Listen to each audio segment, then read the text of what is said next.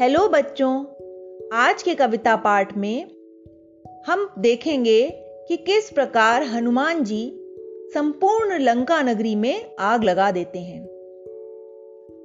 इसके पश्चात वे वापस किशकिंधा जाते हैं, जहाँ ऋषिमुख पर्वत पे प्रभु श्री राम लक्ष्मण जी और अन्य वानर उनकी प्रतीक्षा करते हैं।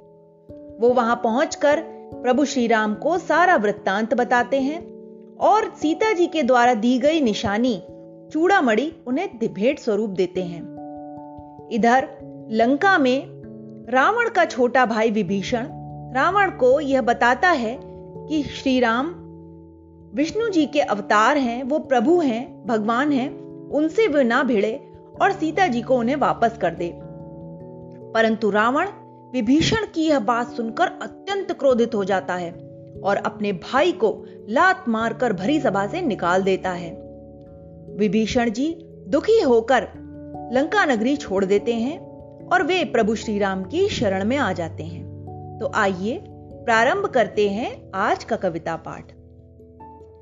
देखा लगी पूछ में आग, कूते हनुमत बंधन त्याग। फूकी लंका उलट पलट कर भवन भवन पर उछल उछल कर।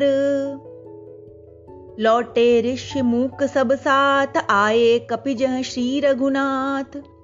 हनुमान कह सीता दुख गण देते हैं प्रभु को चूड़ामणि।